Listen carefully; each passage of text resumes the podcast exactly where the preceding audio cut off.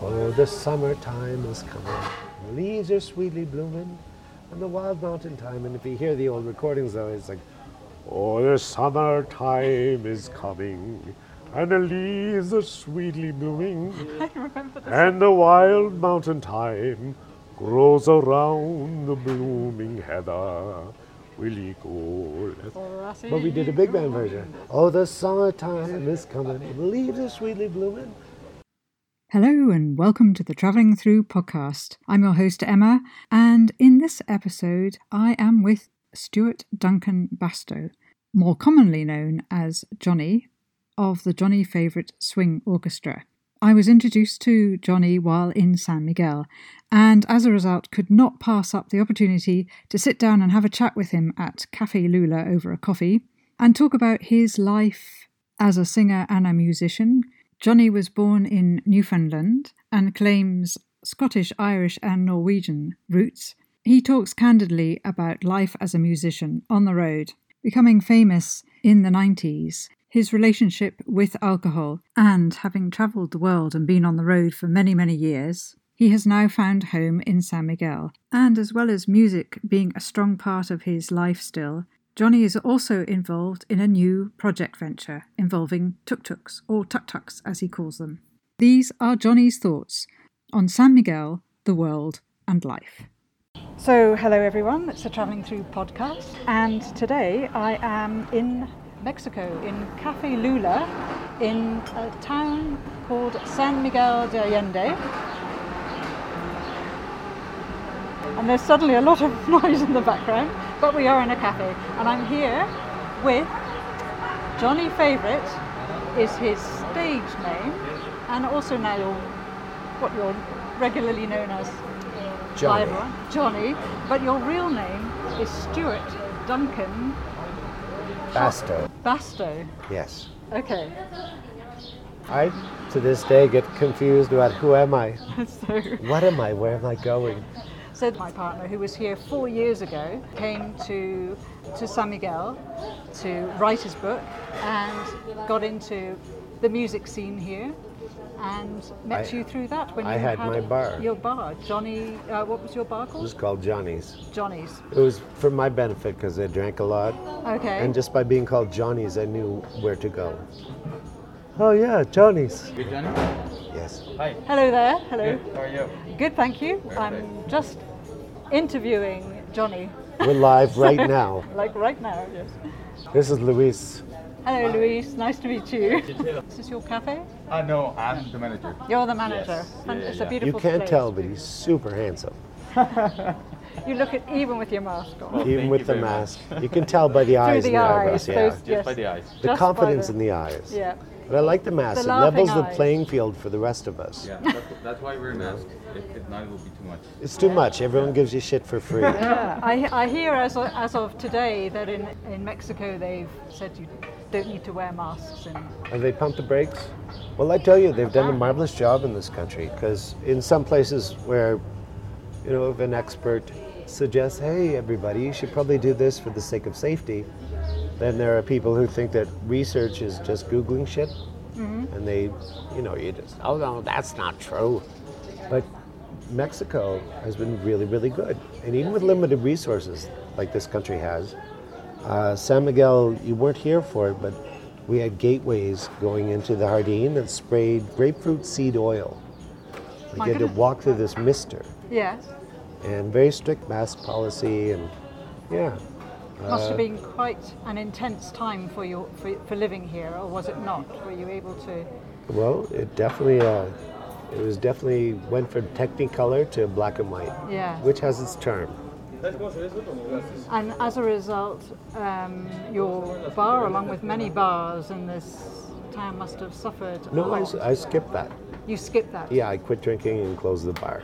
Well done. I got out where the going's good, yeah? But yeah, a lot of places did suffer, but people got very inventive and started delivering, and, you know, it was a blip. Mm-hmm. Yeah. A very long blip. Yes. And across everybody the world. Survived. Yeah, yeah, yeah.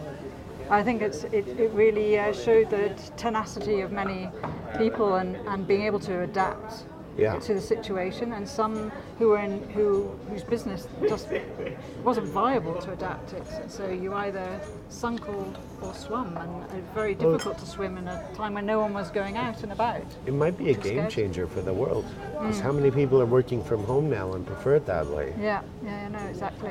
Which and all those little things, like people not commuting anymore. Who knows what the carbon effect is of that many millions of vehicles no longer going on the road for two hours a day? What, it, yeah. you know, it's it's all.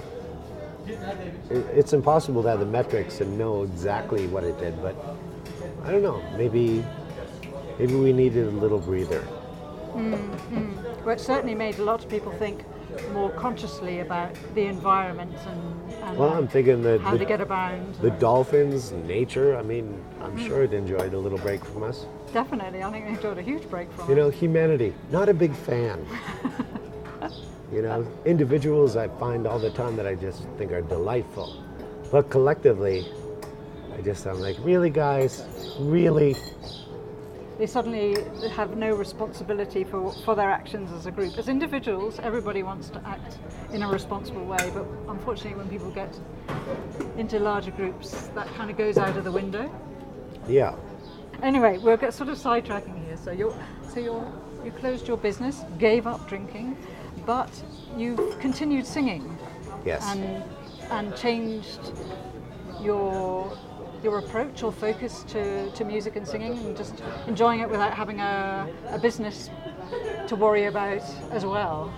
Well, the relationship has definitely changed, because it was my job for decades. Mm. And in the early days, it was making albums and videos and going on radio and television and that very competitive world of, of recording music. Mm.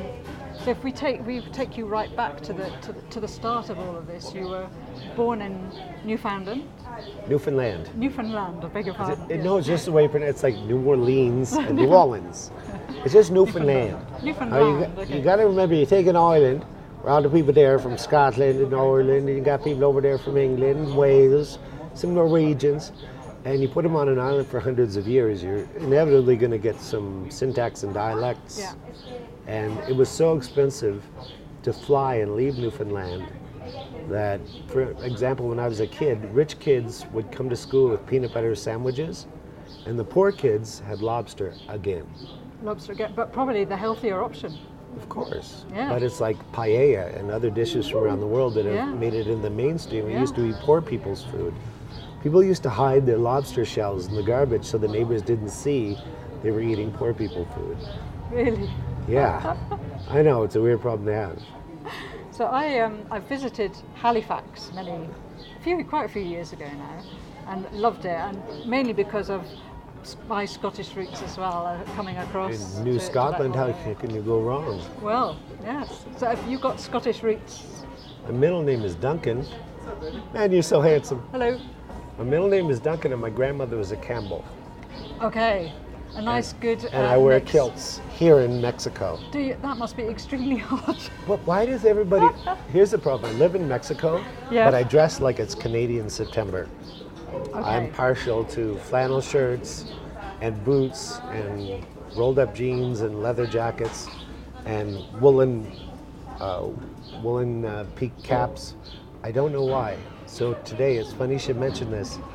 I am on a mission later today to get a pair of shorts and a short sleeve shirt. Okay. Because I am so tired of people saying, "Aren't you hot?" But do you do you feel the heat? No. Brilliant. No. Well, then carry on wearing what I, you're wearing. I did nine Although years. Although you on, are wearing shorts and a shirt. Well, I'm on my way to the gym. You've just oh, it's your gym kit. Okay. Yeah. All right. Because everyone's always like, "Aren't you hot?" And the the kilt is, you never have a bad day in a kilt. Well, you know, if it's made from wool, as the as the old saying goes, in in summer cool, no, in winter in winter warm and summer cool, there is no substitute for wool. So that's why. You're you're like a mage. That was that was brilliant. You're like a Yoda. So that's probably why you're wearing because you're wearing the good stuff. The thing about a kilt, walking around in Mexico, is nobody expects to see you wearing a kilt. That's true. And nobody yeah. calls me on the, the tartans I wear. I wear so, Royal, which you wear? Royal Stewart, okay. Black Watch, mm-hmm. Scottish National, Dress McRae, I was thinking about getting a kilt that was just skull and crossbones. Is there such a thing? I don't know. You'll, you'll make one it's up. It's the internet. You just you can find anything. I'm sure there's a happy face kilt. Yeah, I'm sure there is, yes. There's an English kilt. You know, there's an English kilt. Because you know what it is? It's my guilty pleasure. It's your guilty pleasure. Because some like it's Scott. So, okay, we've got we've got your Scottish roots established um, as a Duncan. Campbell. And a Campbell, okay. Yeah. But, um, you know, Irish, Scottish, Norwegian. My goodness, we're adding to the uh, the dimension here, which well, is just great. Just a very, Irish, very white Scottish. guy. Yeah. Very, very so the, white guy. The, the, um, the Irish part of you, where's the Scottish part of you from in Scotland? You know, that's a good question. Highlands. Okay. Uh, someone did family gene- genealogy. I'd, I'd like to think, you know, there's there's an old broken down castle somewhere that I might be like third in line to be the laird of, you know, County Dunoon or something. I don't know. I honestly don't But you're know. waiting just in case that letter arrives. Yeah, if I ever get it, because my favorite show that I'm going to watch again and again and again, this Christmas I watched A Castle for Christmas. It's I've a, never watched it's it. It's got Brooke Shields in it and the blonde guy from Princess Bride. Okay. And it's as silly and as horrible as it sounds. Okay. She's all a right. book writer. She goes to Scotland to get away from it all, meets a duke in a rundown castle. They fall in love. The gameskeeper wears kilts every day, and it's A Castle for Christmas. I watched it ten times this okay. Christmas. I'm a little crazy for Christmas. What's Christmas like in, in San Miguel then? Is it it's day? magic. Is it? You know, excuse me, I'm sorry. We do That's these. That's okay. How are Don't you? Get this microphone locked. Yeah, That's the locked. sound of me being hugged by one of the most handsome men you've ever seen. Long I flowing mane. He's like uh, he's like a young Johnny Depp without Hi, the legal nice woes. You. What's your name? Emma. Emma, great. Yeah. No problem. I'll see you soon, brother. So, no doubt, being a, a Catholic country, well, here's the thing. Is very, very.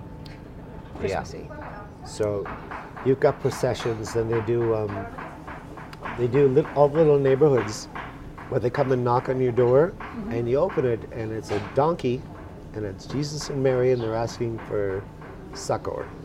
Are you okay? Yeah, but you're supposed to say no, and they're in a procession all the way to the church, and they have posadas, parties. I mean, it's just so beautiful. And in the Jardin, they erected, I think it's a thirty-foot tall Christmas tree, mm-hmm. and there's a choo-choo train around it, and the big cabana in the middle, the sort of bandstand at the park, yes. is a live nativity scene. Oh, fantastic! With fantastic donkeys food, children, and sheep and adults. Yes, it's sheer Christmas oh, magic. Wow. Okay. And there's lights everywhere. But the thing that I love about Mexico is they actually celebrate the twelve days. Do they? Where the so sixth fun. of January is the yeah. All Kings Day, yeah. and I came, it was only a few months ago, walking home from the gym, and the Jardin was full of thousands of children, and they had the three kings giving presents out, and then I walked through the Jardin, and this entire street of San Francisco was just a table that was probably a kilometer long, uh, set up by the government, and it was the special bread, mm. and all the citizens were coming and getting the bread. Okay. Because in my house, I mean, Christmas was so magical, and it would just go by so fast. And January second, the tree would be down. And like, when I'm an adult, the tree's staying up forever. It's never coming down. And then here, it's actually the seventh of January, right up until then. Yeah. Because I like to say Merry Christmas as much as I can, as long as I can. Yeah, I think that's really great. The, th- the whole the whole idea of the twelve days of Christmas, most people don't even know when the twelve days of Christmas start. They think it's the twelve days before Christmas Day, a lot of people. Right. But of course it's not, it's and from in this day Christmas and age, day, when they start it? playing Christmas music in August, yeah, exactly. you could it's get, all... eh, when does Christmas start? I don't know. Yeah, and, and I imagine here it's more about um, community Well, and the giving between a community rather than a commercialized. You've been to the Jardin where the... It's beautiful. Yeah. So what happens is, uh, you see the toy sellers walking around with the sticks, and they've got the balloons and those big giant inflatable crayons that the kids bounce. When you come here, you actually see children engaging with everything that's around them. Yeah. I never, ever see kids sitting there with their phone looking at it. Yeah. You know? Yeah. Uh, American kids come here and you see them looking at their phones and doing all that stuff. But when you come here, that same kid, a few days later, uh, they're actually interacting with their environment. Yeah, yeah, yeah. And it's, Which is I don't how know, it should be. It's I just mean, different here. Yeah, yeah, It's yeah. more unplugged, more family, more family focused. Okay. So going back to um, Scotland, so you have Scotland, and then you have the Irish side. So wh- where's your Irish side from? Oh, the O'Hanlons. Uh, from Armagh. Armagh. Nor- northern. Northern. Northern Ireland. Okay. Northern Ireland. Not the, not the sort of lily, sort of southern one, huh? Now the thing is, if you go to Newfoundland, what I'm doing right now is not Irish, it's a Newfoundland accent, which was right thick. And mother and father had to give me elocution lessons when I was thirteen, so I kept getting in fights off the mainland, huh? I was punching boys in the face left and right, flipping them like a nickel. I was like, boy, Jesus, will you stop making fun of me mouth speech? So after that, I mean, I don't care if it's Australian or it's pretty easy to do any English accent. Yeah. And I pretended to be Australian to be more interesting when we moved around a lot as a kid. Yeah. I think it was Ottawa. And I had two weeks where I was super popular because everyone thought I was Australian. And I forgot my lunch. And my mum brought it to school one day and walked into the classroom. And the teacher like, oh, kids, look, it's it's Stuart's mother from Australia. And she's like, what are you talking about? I'm like, g'day, Mum. Thanks a lot for the lunch. I really reckon uh, I left it probably at the counter. Thanks a lot. Just give it, leave it here. I had an old backstory. I was like, I don't know, eleven or twelve. I was yeah. like, I'm from Wagga Wagga. Yeah, it's great being here in Canada. I'm not looking forward to seeing snow. So, so basically, from a very early age, you, you were a performer, and you liked to mimic accents, and you liked to. Did you like to sing then? Yeah.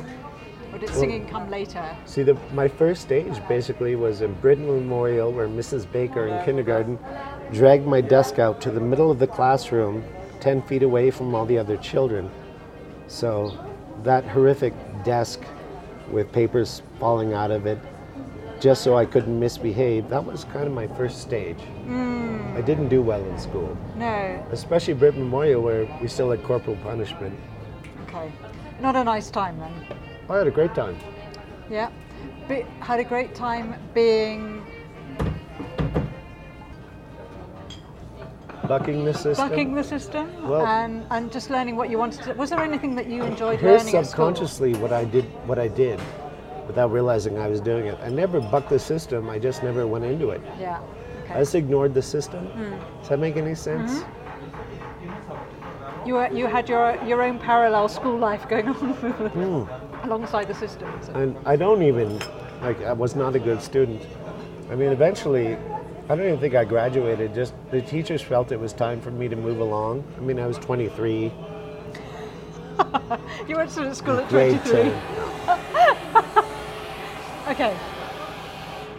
So you moved from you moved from Newfoundland to.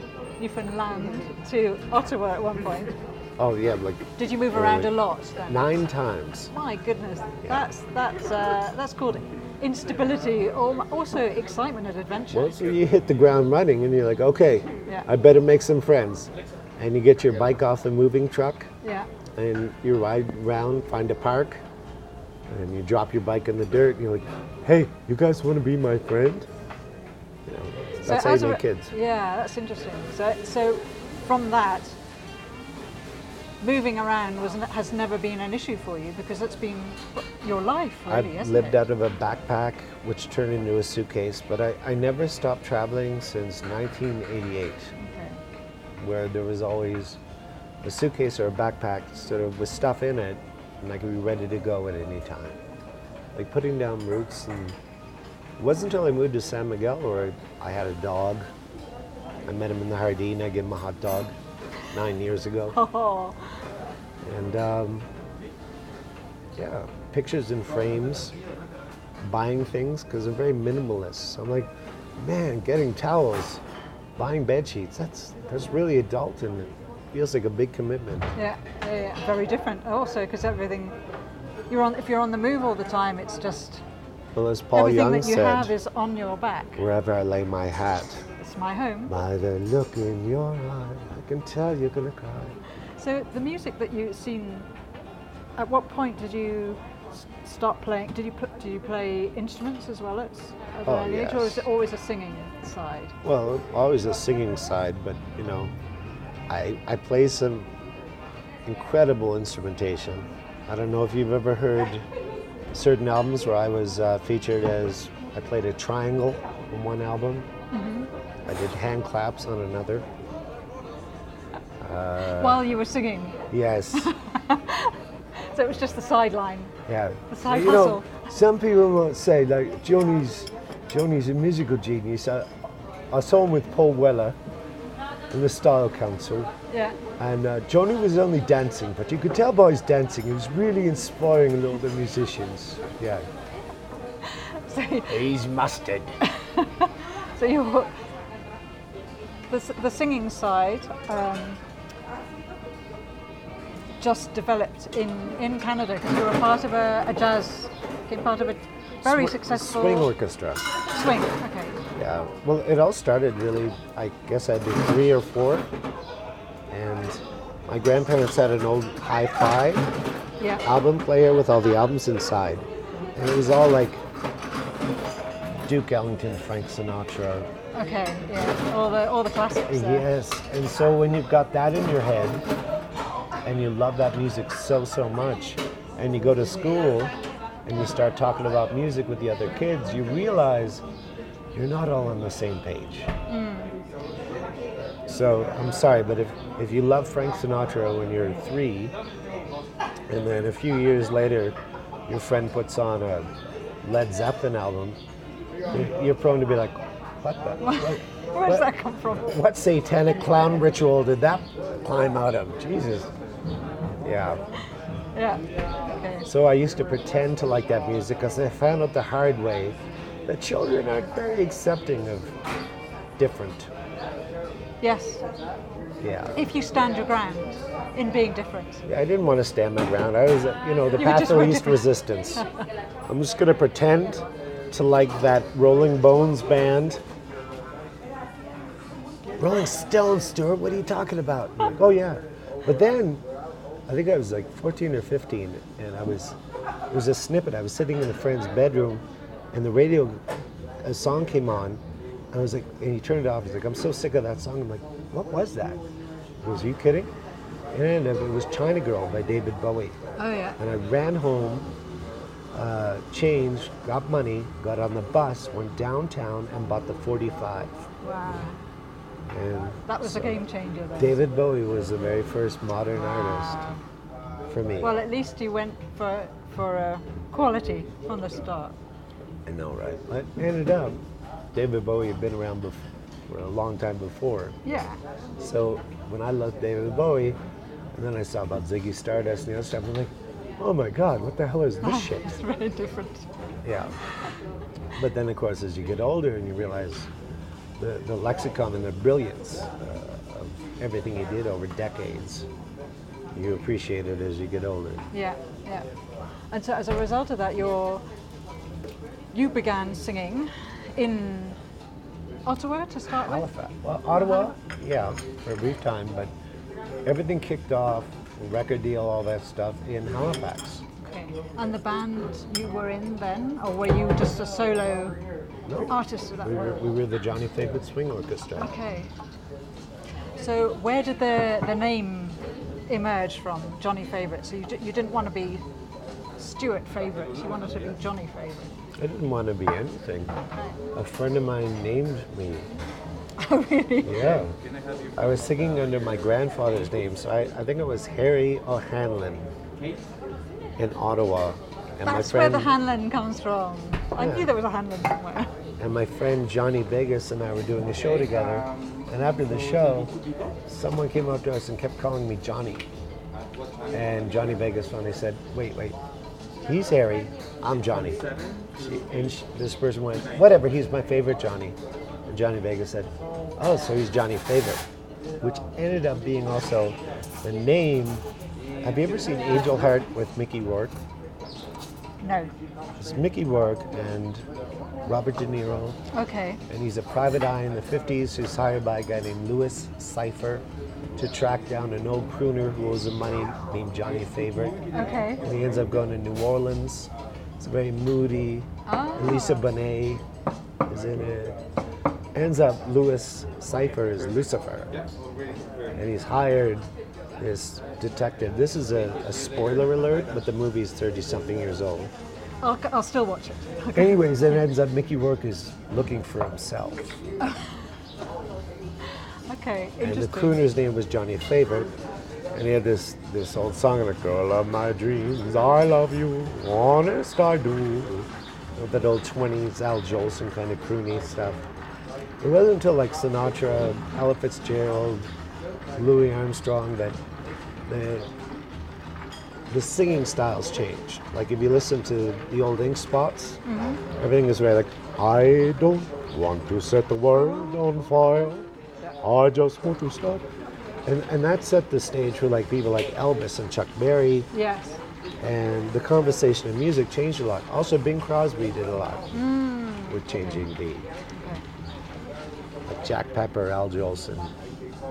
Uh, then there's I used to listen to like the more obscure and old, you know, where when they first started recording albums they couldn't record drums because it would make the needles skip out of the wax. Okay. Yeah. But that notion behind music and listening to so much, it helps you to define perhaps who you are by, I don't know, did did you copy their styles or did you sing their songs or did you end up writing your own music, well, your own everybody, lyrics? Everybody starts by emulating and copying. Mm, of course. You know, the Beatles unabashedly would talk about being inspired by Elvis or Little Richard or Chuck Berry. Mm. Everybody, you know, you can't help yeah. but be influenced by seeing something on T V. And look at all the stars now, all the mega stars who grew up watching M T V. Yes, yeah. You know, so in some way, you always, I, I don't care if you're Lady Gaga or Adele. I mean, Adele loved the Spice Girls. And that influenced her, and I think she was always, I saw an interview where she always had to be this one Spice Girl. But even though she went on to create and write gorgeous music, same as Amy Winehouse, who I would suggest was influenced by uh, early jazz like Ella Fitzgerald yes, and yeah. Nina Simone, Donna Shore, Donna Washington, Billie Holiday. Everybody starts with a little bit of emulation. I mean, I used to love being in the garage and cornering my sister and singing her uh, Wayne Newton song. And be like, "Jessica, Jessica, listen to this. I want some red roses for a..." That's that sound. She's like, "It's good. It's really good." Yeah. But and, and um, when we were talking the other night, you you you actually mentioned that you sang with Rosemary Clooney. Did I? Yes. God, I say a lot of things. Well, you know. Which is. Really, so, so of that it era was the late, as well. So from my early career, it was late sixties. Yeah. It was me, Rosemary Clooney, Leslie Gore. I mean, the list goes on. Have you have you a favorite um, singer that you sang along with that has uh, stayed this is with gonna, you? This is going to sound weird, but for me, it was Donald O'Connor. Okay, I don't know who Donald. Okay, uh, look the name up. It was a, a thing we did for a video company, I think, and it was a party for Donald O'Connor and Jack Palance. Okay. At uh, some hotel in Toronto. And Donald O'Connor was in, oh God, was it Guys and Dolls? Donald O'Connor, oh, the yeah, dancer, okay. singer. Yeah, I'm hopeless with names, so I probably do know who he is. Yeah. Um, Michael Bublé. Mm-hmm. Matt Dusk. Just, you got to remember, we did about three hundred twenty shows a year. That's a lot of shows. And you of add shows, in free it? alcohol. Things are going to be a blur. Yeah. Well, I didn't have a home. I didn't have a home. I it was lived wherever in, your hat was. It literally was. I lived in hotels mm. or buses or on the floor of a fifteen passenger van. Did you ever get tired of being on the road and moving then? No. It was, it it was a giant adventure, and I yeah. love hotels. Okay. You know, and especially because we we did rather well in terms of, so we weren't uh, sleeping in flea bag hotels or cars, so it was basically, you know, no nice no less, lifestyle. It had to be a minimum like of a Days Inn or a Holiday Inn kind of thing. And, mm. Yeah. And you produced an album in... Four. Four albums, okay. Which are, for the listeners listening in who may not have come across you? Very first, an early obscure one would be The Life Desire. And then I'd say, say the biggest one was Holiday Romance, released on Universal Music. Mm-hmm. It's a lovely, lovely album. And all the songs, it's very positive.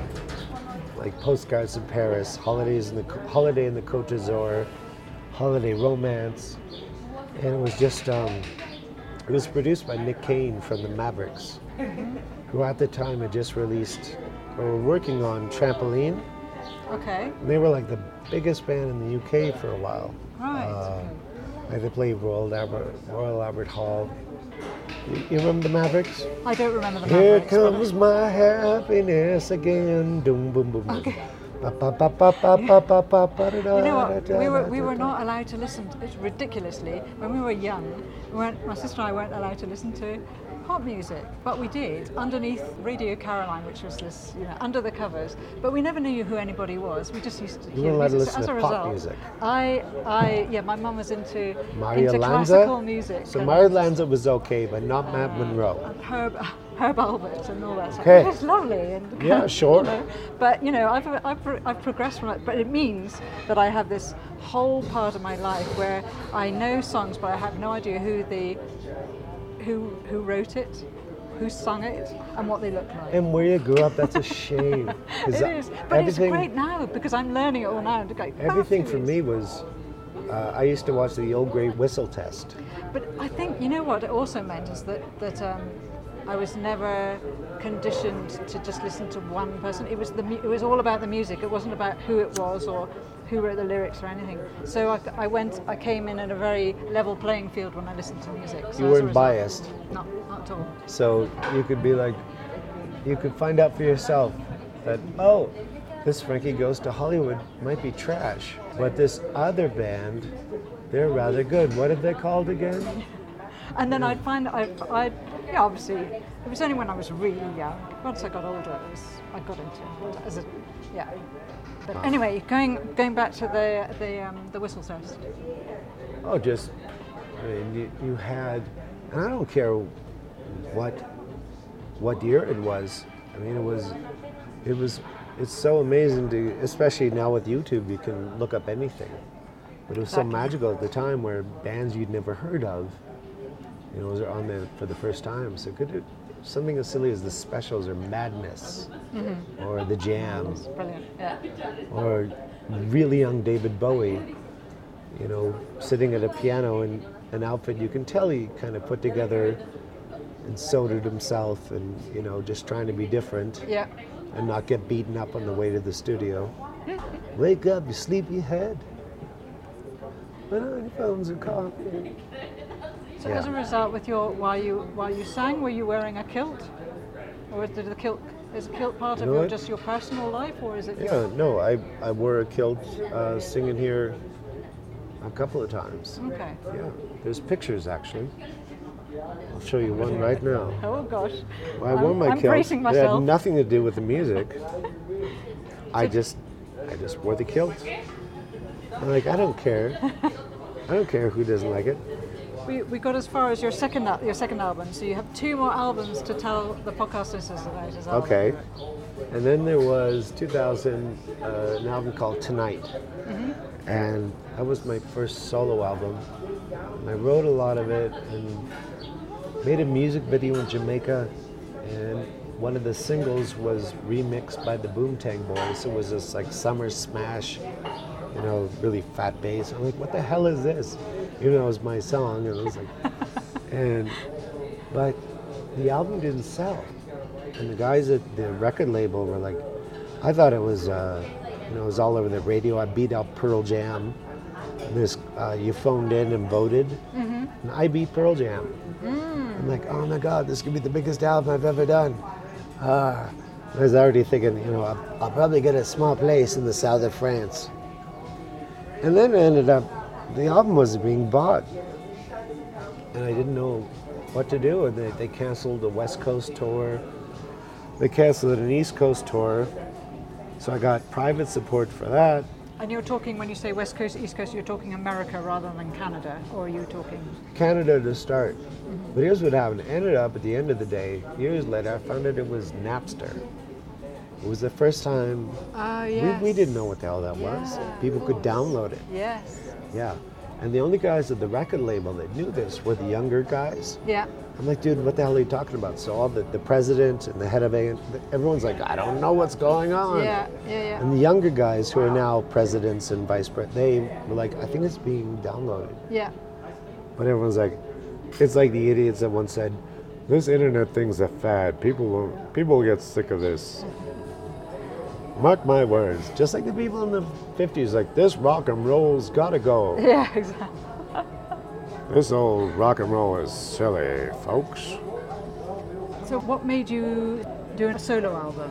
Is it just something that you wanted to do, or were you asked to do it? Or? Well, no, it's it's a long story, but we, the orchestra, we played a show New Year's Eve two thousand in Saint John, New Brunswick, and then just like the Commitments, well, not just like the Commitments, you know, the Irish Alan Parker movie, we broke up on New Year's Day two thousand. So... solo album, and then I, here's the thing, I really liked the show, but I hated the business. Mm-hmm. And I don't have particularly thick skin. So I just, you know, I took off, I went to Singapore, and from there I got my first contract for a cruise ship, and finished that contract, and I, my mother, my aunt, and my sister came over to Portugal, mm-hmm. and we all started new lives. Okay. And my aunt passed away last year, but she had a health food store in Praia da Luz, Portugal, Harmony Earth, Mary Hanlon. People would drive from Spain to go to her store. My goodness. Almost twenty years she had it. And my mother was there for nine years, and my sister got married there. She's back in Canada, has two kids, but yeah, it was amazing. And from there, I just go and do contracts for ships and hotels. Yes, a great place unplugged. To go. Yeah. And then the Medem Festival, I think it was two thousand nine, Medem Festival in France. Mm-hmm. My old A and R guy from Universal started his own label, Brian Heatherman. And uh, he launched his own label, and he's got some fantastic acts. Like, and he works with Garth, Garth Hudson from the band. And just a uh, beautiful guy, and he met me in Lisbon. And he was like, come on, let's make a comeback album. Actually, I think I talked him into it. So I came back in two thousand ten, I made a beautiful album called Troubadour, mm-hmm. which did very well. I'm just trying to find this picture for you. Oh, of the kilt. Damn right. So you're on Facebook as Johnny Favourite? Mm-hmm, with a U. Of course. It's very important. Yes, of course. Well, I mean, it's just natural I would put a U in it, but... um. For our American listeners, they wouldn't even consider putting a U in it. How about, how about Canadian? Do you do you use the U in Canada? Yes, we do. But we spell tire. Sets you apart. T I R E. Do you? Yes, it's it's very confusing. Yes, it is. We're caught between two worlds. Two worlds, I tell you. Two worlds. Like... Tom between going to Marks and Spencer's, and Tom between going. Marks and Spencer's or Walmart. It's a hefty choice. I'm going to find this, and I'm going to show it to you. That's me in the Black Watch. Oh my goodness. Okay, actually, very handsome looking. Thank you, but... I, but have you got the knees? I think you might have the knees for the kilt. Well, have you heard the Scottish song? Let me see your fucking knees. Have you... Aha, there are the knees. Perfect. Yeah. That's in the Royal Stewart. That's Royal Stewart. Yeah. But have you heard the song? It's a great Scottish guy. It's like, I, I want to see your fucking knees. Who sang that? I don't know. Just look it up. It's hilarious. Scottish guy. Let me see your fucking knees. All right. Oh, I'll look that one up then. I don't know that one. I have to say. Okay. Third album. Troubadour. Fourth. Fourth album. Yeah. Okay. So third album didn't do so well. How did the fourth album do? Fine, I guess, but by the time I came back to do it, all my friends that had T V shows and radio shows, I mean, it just There's a different landscape because okay. they've been gone so long. Yes. So I used to be able to, you know, call somebody, and like my friend Mike Bullard had his own T V show, a talk show, like a, the Jay Leno of Canada. I just, I could call people and get on T V, you know, within twenty-four hours. And all my scope and influence, my friends have just sort of moved on and the world has changed. Yes, yeah. You can't really go back to something. No, only move forward. Yeah, like you might have been uh, super happy at a time in your life where you had your hangouts and your friends, but if you went back to that neighborhood now, everybody's gone. They're gone, yeah, yeah. Exactly. It's exactly. So like this isn't the same, and also the Pac-Man game is no longer in that particular little pub. Yeah. Yeah. So, as a result of that, did was that a big game changer for you as well? To think, I'm gonna, I'm now having done the fourth album, and you realised people have moved on. What what you were gonna do do next? It was a, a lovely album, but it, you know, it was. I never had an intention uh, for fame or, or money. I was never motivated by that. It's it's nice byproducts of. So uh, you got to remember, I, when I say I drank a lot, I drank a lot. Okay. Like it was just a party. Could you give me like a ballpark figure for an evening? Ballpark figure? Sister, you don't want to go there. Okay. Just, are we talking? Are we talking? Also, are we talking beer, wine, or spirits? Oh my God! I, th- I figured, you know, I never really drank much till I was well into my twenties. Okay. But yeah, if I had ever drank beer, it would have been when I was a kid. Right. And I never did. I was a rum and coke kind of guy. Okay. But I didn't mind a martini or a red wine, scotch, Harvey Wallbanger, brandy, cognac. My friend had a bottle of Louis the thirteenth. I never did try, but I didn't really meet liquor that I didn't like. Okay. So all those years on the road, we had a ridiculous rider because we were a thirteen-piece band. So there was free booze in the dressing room, and then moved to Portugal and do ships and hotels where you go into a crew bar, it's a buck yeah. a drink. Yeah. Or you get fifty percent off if you go to the bars in the ship. And what did I do? I moved to Mexico in two thousand twelve and opened a bar. So I had a good run. But it was a bit much. I do admit myself, I, I might have went a little over the top. Okay. But the thing is you did it, and also you went that extra step further by running a bar as well, and, and also seeing the other side of that. Well, that was the whole point. Yeah. The bar was a music bar, and it was open. It became the place where anyone who came to town who was a musician would show up there within twenty-four hours. Yeah. And I get the feeling a lot of people from all sorts of walks of life, but uh, come to San Miguel de Allende.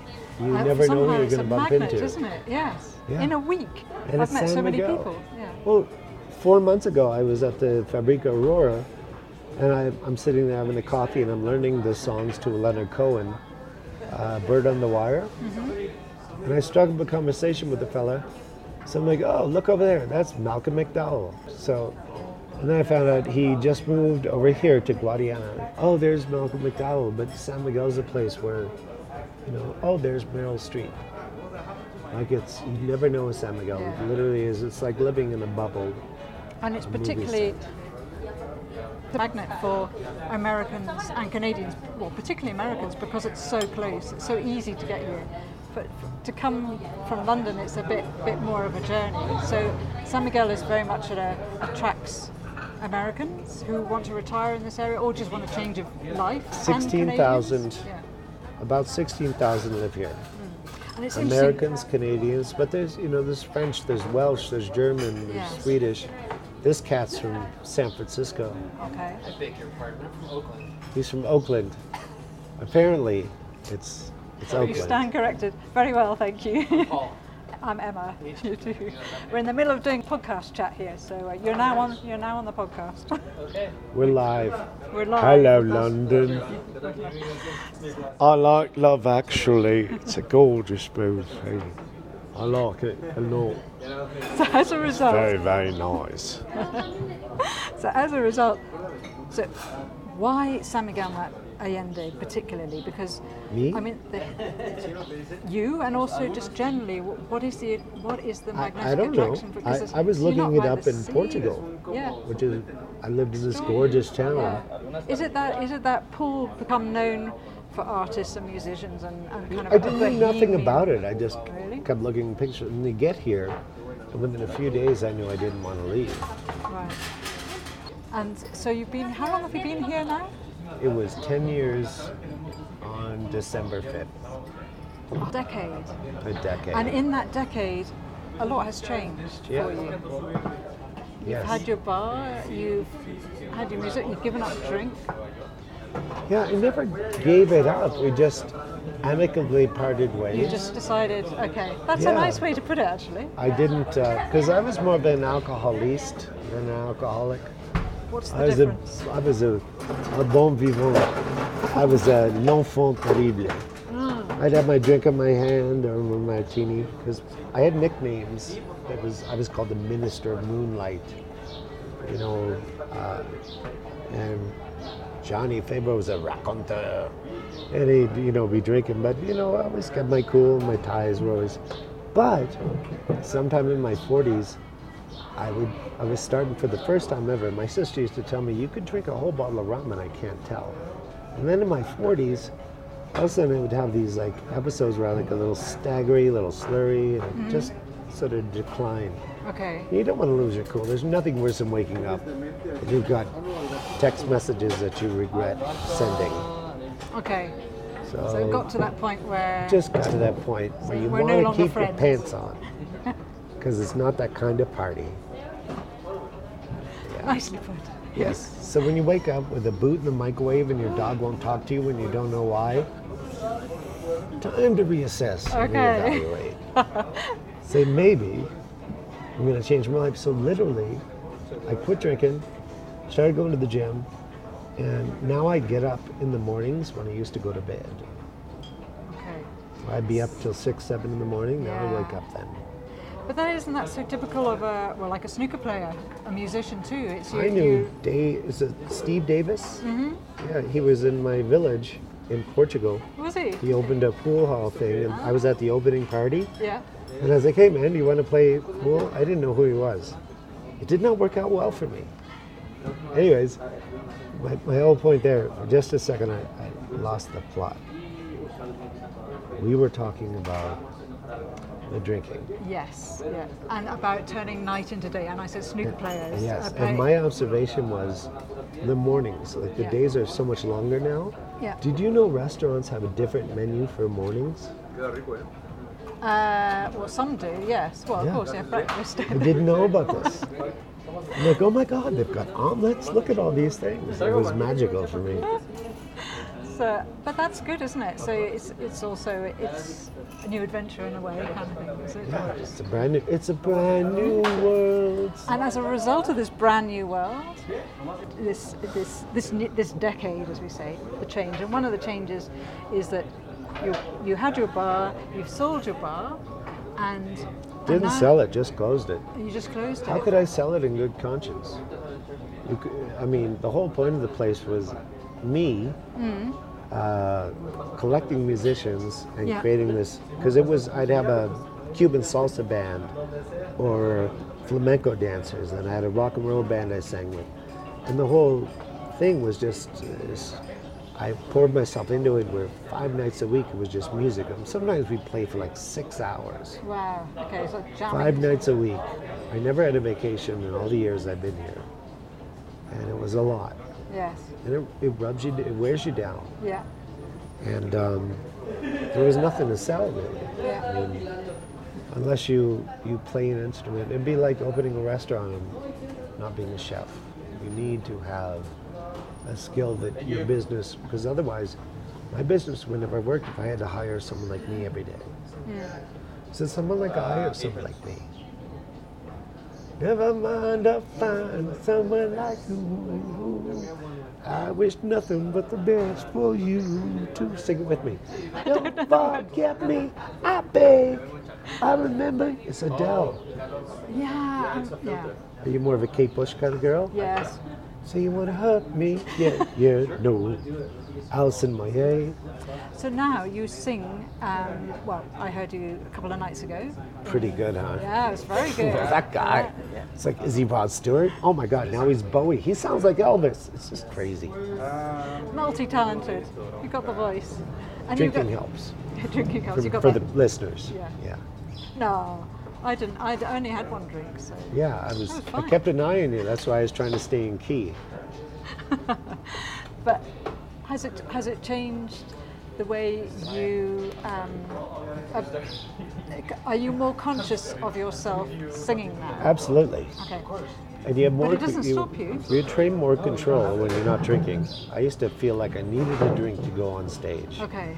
Like uh, we did the Pan Am Games in ninety-nine, and it was the Guess Who reunion the night after us, and Great Big Sea.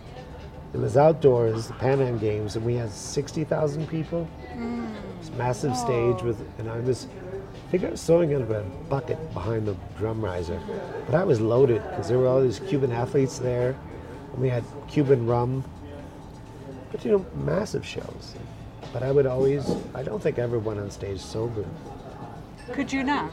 Um, like, uh, well, would you I go do. forty thousand? Would you go in front? Oh hell yeah, because you have you, you just retain more control. And for me, the opposite of, of addiction is not sobriety. I think it's connectivity. Mm-hmm. You know, I feel more connected with everything. Yeah, yeah. And with the audience, that's the because I used to like to keep things surface, hide behind jokes. You know. Yeah. yeah. Still do. So the bar, the bar closed. And you're now singing in various, uh, in the hotel you sang there a couple of nights ago. Steve? Yeah, I've got a, I've got a jazz show coming up with my jazz trio. I've got a rock and roll show coming up here with my rock and roll band. Okay. And I don't care about uh, genres. I enjoy, because I was such a purist for a long time. Mm-hmm. But now I've got a rock and roll band, and I'll sing David Bowie, the Pixies, the Rolling Stones, the Beatles, the Violent Femmes, like whatever I like. Roxy music. What do you love is a drug?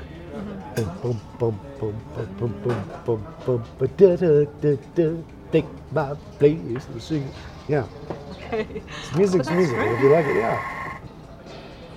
We were talking just before we started recording about um, a new venture that you're embarking on here in San Miguel, involving.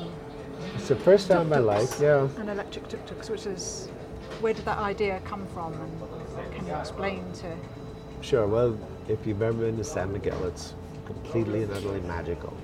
It's a tiny little colonial town with gorgeous, magical cobblestone streets with absolutely no oversight on who gets to drive here. So we get six hundred thousand cars coming in from other cities. Querétaro, Mexico City, city of twenty-two million people, it's three hours away. San Miguel is kind of like the Hamptons or Mexico City.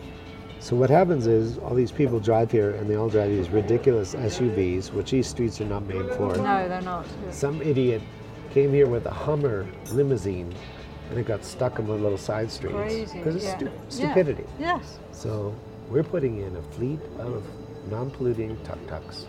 They're going to drive on routes. In the U K, we say tuk-tuks. Tuk-tuks. Tuk-tuks, but tuk-tuks are the same. And you just download an app. Mm-hmm. For the day, the week, or the month. And you can just hop on and off all day long. You can buy a month pass, a week pass, that's it. Mm-hmm. You don't call them, you just go to the route, and you just jump on and get off whenever you want. Super simple. It's going to flush out this whole city and help it a great deal. Yes. And, and livable wages, all the things we're going to do.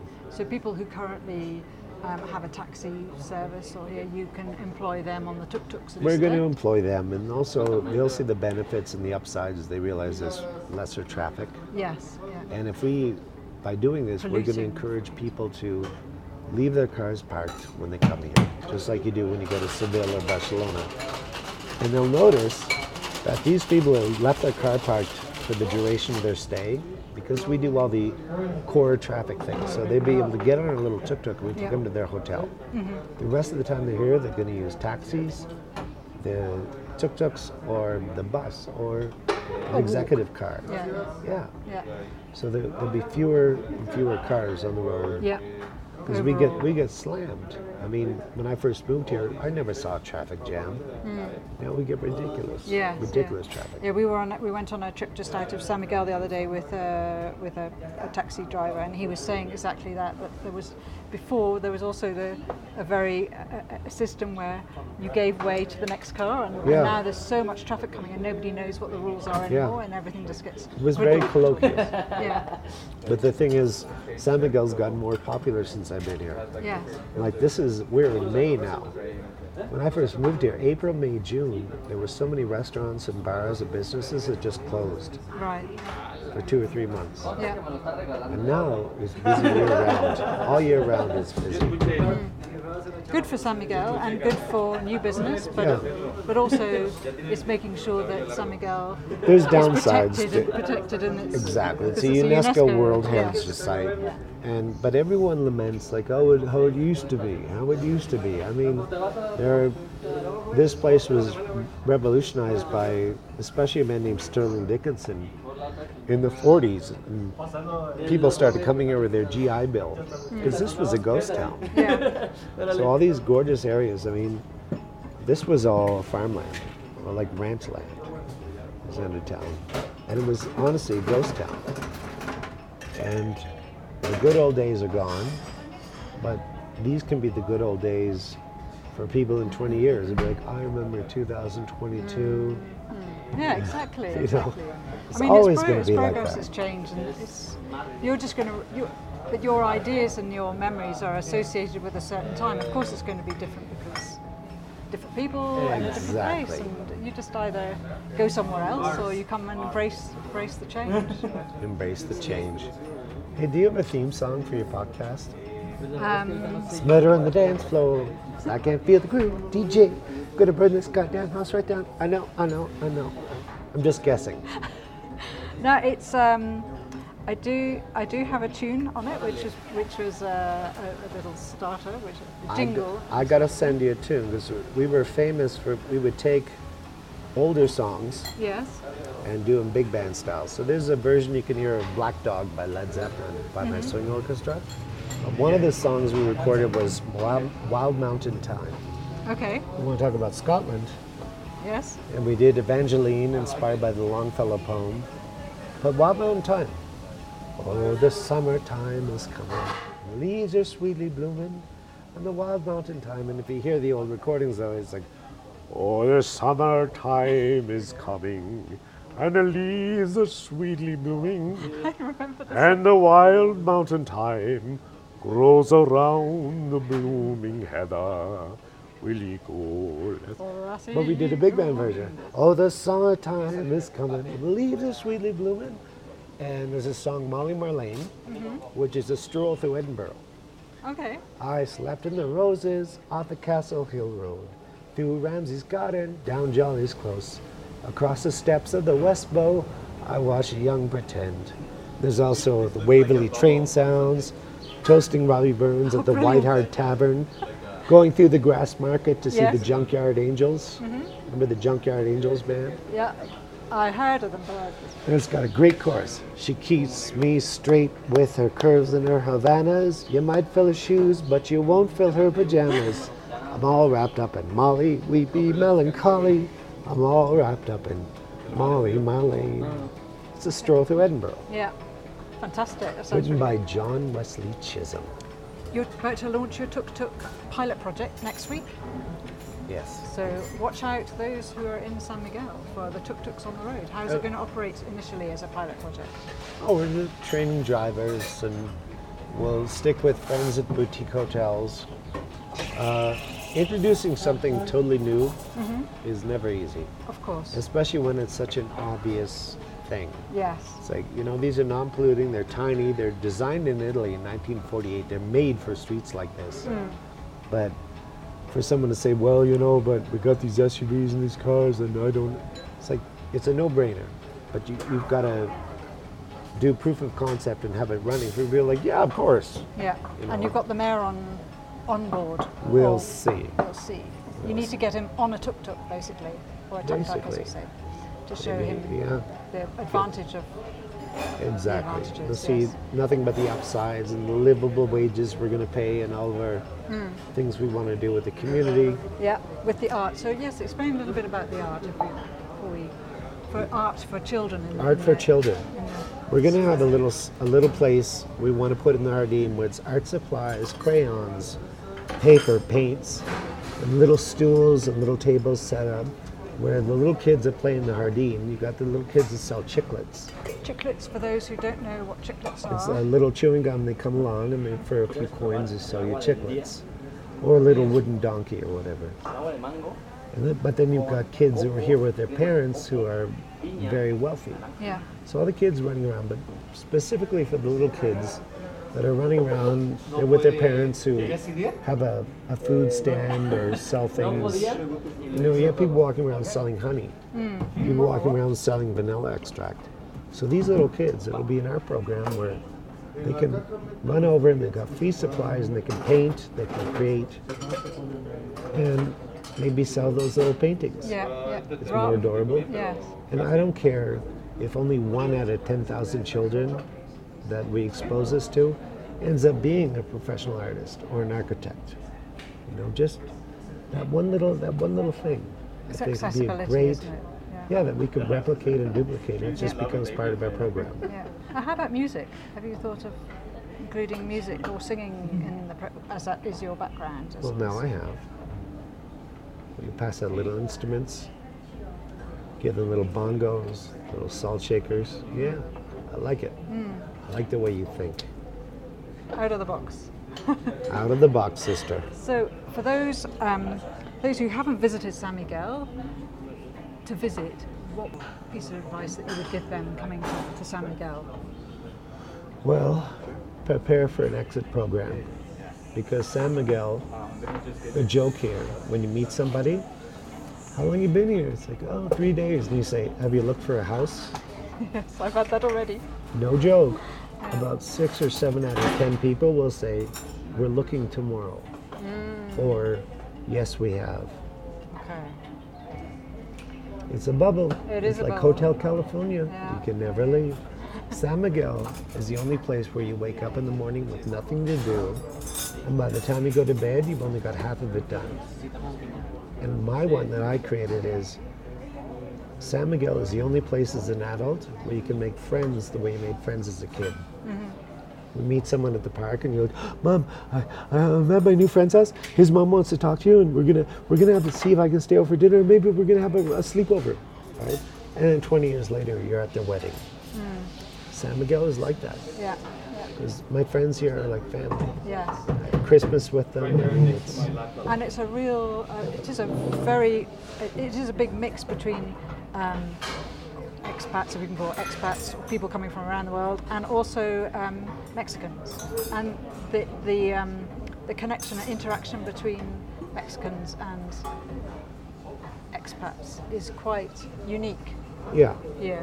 Because in, in many parts it's not, you know, it's very much, you could, it's like a enclave as well of expats, but I don't feel that is here, that is there's so a very, much here. For a lot of the people living here, there's a very philanthropic mm-hmm.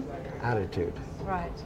You know, um, I don't, I don't care what the, there are some people and they're getting squeezed out who are here because they think everything should cost a dollar and mm. they love the two for one tacos and the, you know, cheap, cheap, cheap, cheap. And they're like, oh, you know, I only pay, and they're boastful about it. Like, I only pay them, you know, that cost me three dollars. But there are people here who have stepped up and they don't care. Like the, the, the minimum wage in Mexico is one hundred thirty pesos a day, like five pounds mm-hmm. a day. And I, I'm a working musician, but you know, I, I pay my, my maid eighty pesos an hour, mm. which is pretty good, but there are people who pay ten dollars an hour. Mm-hmm.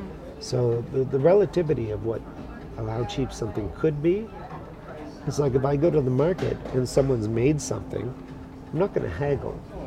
No, you're gonna. Yeah, because you're supporting uh, a craft and stuff, and also when you look at what you're getting, like for instance, a, a handmade leather belt is ten dollars. Mm. That handmade leather belt would be thirty or forty pounds in England. Exactly. So, at least. Yeah. yeah, at least. So It just does. Especially if it's handmade as well. Yes, and supporting artisanal things. In Mexico, you've got people that make things by hand, do things by hand, and it's labor intensive. I mean, how often have you gone into a little place and got a freshly squeezed juice mm. for less than a pound? Yeah. Yeah. But back home, it's like, oh, it's organic, you know. So this is slap the price yeah, up. slap yeah. the prices up. Yeah. Yeah, yeah. So cost of living here is a fraction of what it is elsewhere. San Miguel is more expensive than other places in Mexico, but it should be. Mm. Mm-hmm. Okay. So and the idea of coming here is just you engage in this beautiful community, and there's so much to do. Yeah.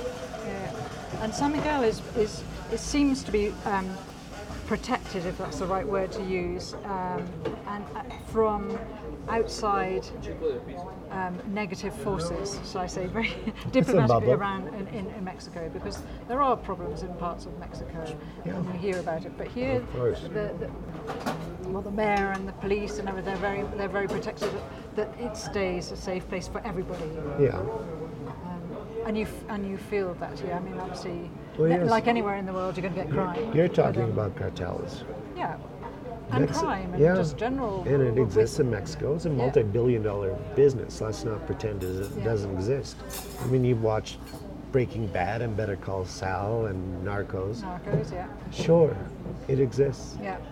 But for San Miguel specifically, this is a place where, to be blunt, Uh, a lot of the heads of these cartels, because they are human beings, they have families, and of course, yeah. they come here. Mm. A lot of them come here. And I think there's this sort of, uh, they don't want, like San Miguel's sort of like a no-fly zone. And it's the crown of Mexico. So people on both sides don't really want this to turn into yeah. uh, a war zone. No. Yeah, because, you know, even the people on the bad side of, of things, they've got kids, they do like to have a vacation. So San Miguel, uh, and it, I know it's not fair to the other places in Mexico, but San Miguel is kind of a bubble. Yeah. yeah. yeah. I've never had a problem. Ten years, with a bar for yeah. seven. Yeah. Never had a problem. I mean, as a matter of fact, I'm the I'm the worst thing in my neighborhood. I'm a bad boy. I'm like a Peaky Blinder. Peaky fucking blinders, Michael. You're from, um, uh, you, you live in the Guadalupe, Guadalupe area, which is a beautiful part of San Miguel. I'm going to go for a walk around there later. All the to, murals. To look at the murals, yes. Greatest little restaurants and bars and shops. It's great. So, favourite food in San Miguel? You're going to think this is ridiculous. My sister, Jessica, her favorite thing in the world is Mexican food, Corona, and tequila. I moved to Mexico and realized I don't particularly like Mexican food. Okay. Ends up I like Tex-Mex. So we moved here. I moved here and I'm talking to my, my staff at the bar. I'm like, hey, let's go for chimichangas. And my guy's like, Johnny, chimichangas are Mexican, dude. Like, that's Tex-Mex. Ends up I like Tex-Mex. I've, I've been here ten years. I've probably gone for street tacos like twenty times. Okay. I just, I'm just not. Not in. I lived in Greece, loved mm-hmm. Greek food. Lived in Portugal, loved Portuguese food. And my favorite thing in Portugal to eat was Indian food. Because at Goa, oh, yes, there was a family in Portugal. Yeah. It's amazing. Yes. Yeah. yeah. But uh, yeah, I uh, don't really have a favorite food. Okay. I eat keto. So it's usually just trying to use cauliflower in some way to make a meal that tastes like it's not cauliflower. Mm-hmm. It tastes like mashed potatoes. It's so exciting. So you're on the you're on a keto diet, basically. It's not or a lifestyle. Di- it's lifestyle. Lifestyle. It's not yeah. Diet. It's a, it's a lifestyle. It, it's like vegetarianism. It's yeah. You know, if you if you stick to keto, tea once in a while, whatever, but you know, it's it's more like a lifestyle. Yeah. yeah. It's absolutely. Just a version to sugars and processed. Definitely. Yeah. And when you do get a chance to leave Mexico, where Why in the would world, I do that? Yeah, where, where in the world would you go right. if you couldn't be in Mexico? Well, I've been thinking about Italy. Mm-hmm. Possibly, you know, because I miss Europe a lot. I've always, you know, I watched uh, things like Master of None and, of course, Under the Tuscan Sun. I just really like Italy. Maybe a little townhouse in Italy. Maybe return to Portugal. I'm done with traveling. Mm-hmm. I've been everywhere. You need roots, just, I know. No, I'm just, I'm cool with not traveling. Okay. I just, You know, if I get to Europe, I'll use a train. If I go to Europe, I'll probably use a boat. I'm done. Yeah. Yeah. I miss Portugal. I love Europe. So maybe someday do Mexico and Europe. Mm-hmm. But I know, I'm good. The world is your oyster if you wish to um, explore. Yeah. And, and if not, yeah, it's got such a, a wealth of art, literature, music. It's got everything really, hasn't yeah. it? Yeah, and I've and, got a Kindle. And you've got a Kindle. That makes it all okay. You don't understand. I spent years dragging books from a Barnes and Noble in a suitcase. Yes, it is a life changer. And my isn't it? books, I dragged them all over the world. And last Christmas, I got a Kindle. And now I literally finish a book and hit download for another book, and I'm reading a new book in seconds. I used to spend weeks waiting for Amazon to come. You know, I lived in Greece in nineteen ninety, and I was so starved for anything to read in English. A friend found a book at a hotel. This is true.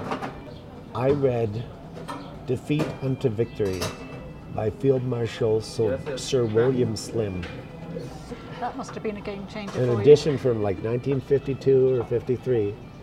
Yeah, it was a big dusty old book, and I read that damn thing. He was the Field Marshal of Burma. Crikey. And he had his Gurkhas. Yeah. And of course the Gurkha was such a fine soldier. And we showed them Japons. We showed them real good. Go on, man, once more to the breach. We're going to take them down. So it's like, and when I was younger, I really, I loved the Sharp series by Bernard Cornwell. Richard Sharp.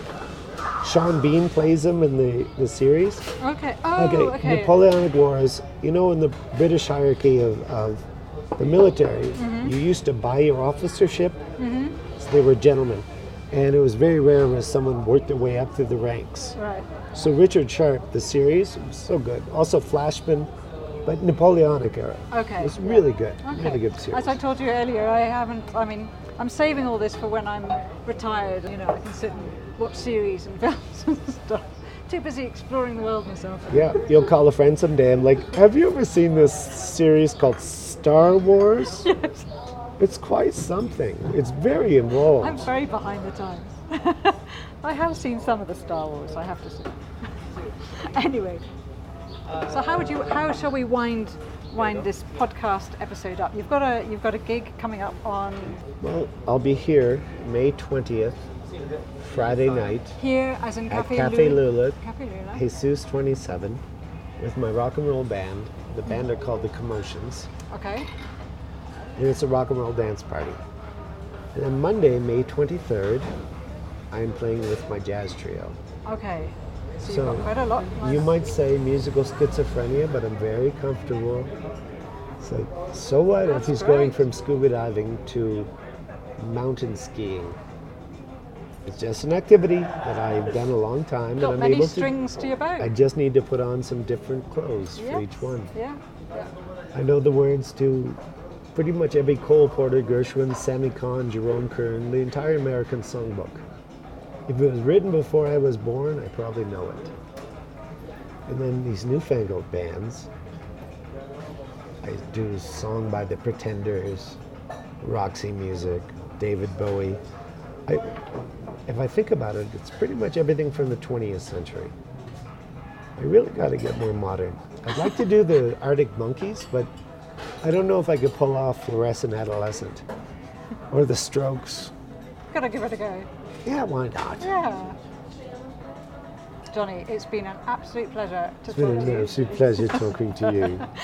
Johnny Favourite. Oh, I and think you're lovely. If anybody wants to. You're, you're lovely, you are. Thanks. Look at you, my ducky.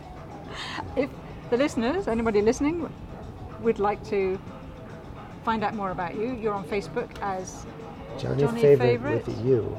With a U. But you can just yeah. Google me, and you can probably find me for ninety-nine cents on Amazon. Mm-hmm. Or just ask Siri. I've, I've heard the Siri and Alexa. Okay. Sometimes they, my friend, just to bug me, well, because I don't like listening to myself, will say, Siri, play Johnny Favourite. Okay. And, yeah, and it'll come And the, the name of your your jazz, um, your swing band was? Well, we were a collective. It was the Johnny Favourite Swing Orchestra. Okay, so people will be able to find that. And if they wanted to buy your music, they can.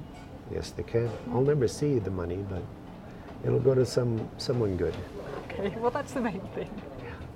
All right, Johnny, thank you so much for spending this time. We sat in Café Lula listening to the sounds of coffee grinding machines and ice crunching away. And here we are. We're coming, we're coming to you live from the forward operating base of the Special Boat Service. Exactly. And if anybody's visiting San Miguel in May, we are in May, come and see Johnny Favourite in the various bars and cafes that he mentioned. Yes.